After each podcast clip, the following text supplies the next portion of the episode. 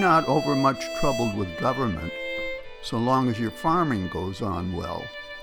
And if you have a quarrelsome neighbor, let him alone. For an old proverb says, From an ass you can get nothing but kicks and stink. And that's from the Old Farmer's Almanac, 1804. Hello, everyone. I'm Rob McCall, and this is the Awanadjo Almanac, devoted to feeling at home in nature and breaking down the wall of hostility between us and the rest of creation. And this is the almanac for September 16 to 23, 2022, last quarter of the harvest moon. And we are celebrating 30 years. Here are some natural events.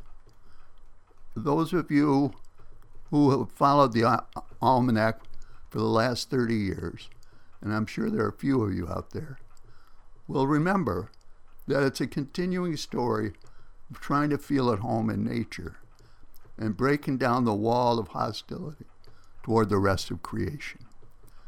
Your commentators had some successes at this calling and some resounding failures, often in the same day. Butterflies or dragonflies sporting in the clear air can send him into fits of ecstasy, while a nest of yellow jackets can send him for the hornet spray. Wildflowers in grassy fields will find him charmed and delighted, while the same in his front lawn will find him riding over them with his mower. A chipmunk under the bird feeder will set him to clucking, but a mouse in the silverware drawer will set him a mouse trap.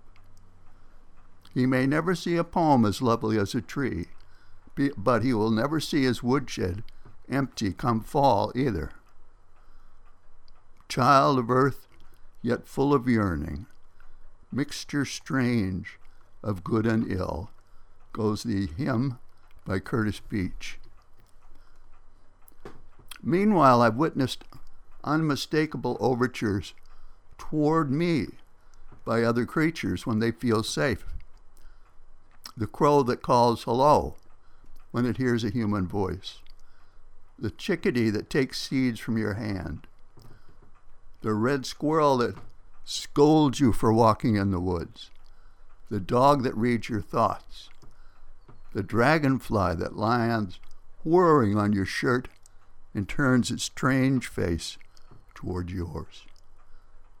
These are the few brave creatures that are breaching the wall from their side, just as we are trying to do from ours.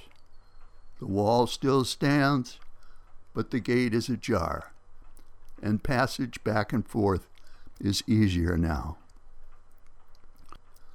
It's heartening to hear from you, as I do week after week, about your similar struggles in living on and from and with the earth in some measure of harmony.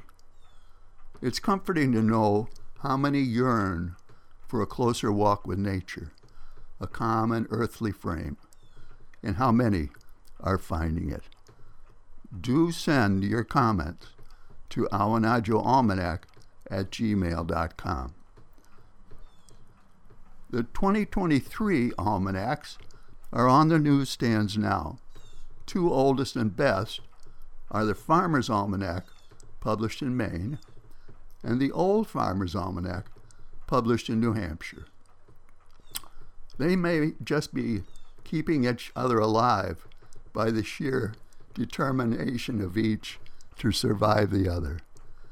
This reminds me of Thomas Jefferson and John Adams. Adams always wanted to outlive Jefferson.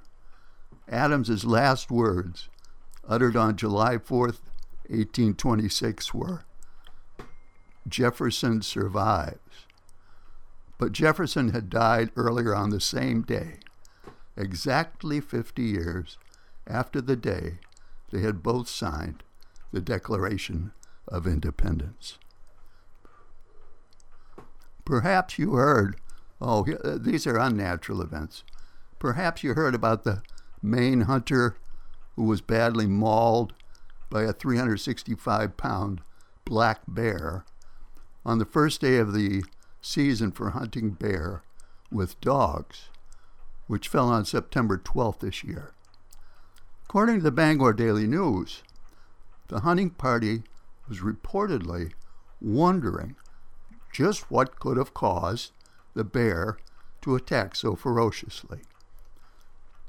Well, here's some wild speculation. I'm certainly no expert, but perhaps being attacked by four men with eight baying hounds and being shot several times with hunting rifles could have set the bear off just a little. It certainly would me. And finally, a seed pod for you from Aldo Leopold. Wild things were taken for granted until progress began to do away with them.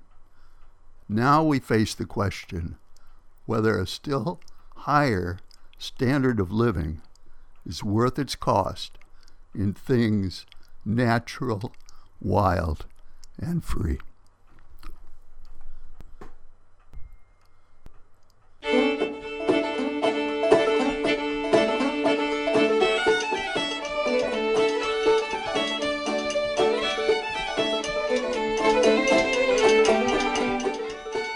That's the almanac for this quarter moon, but don't take it from me. Go out and see for yourself.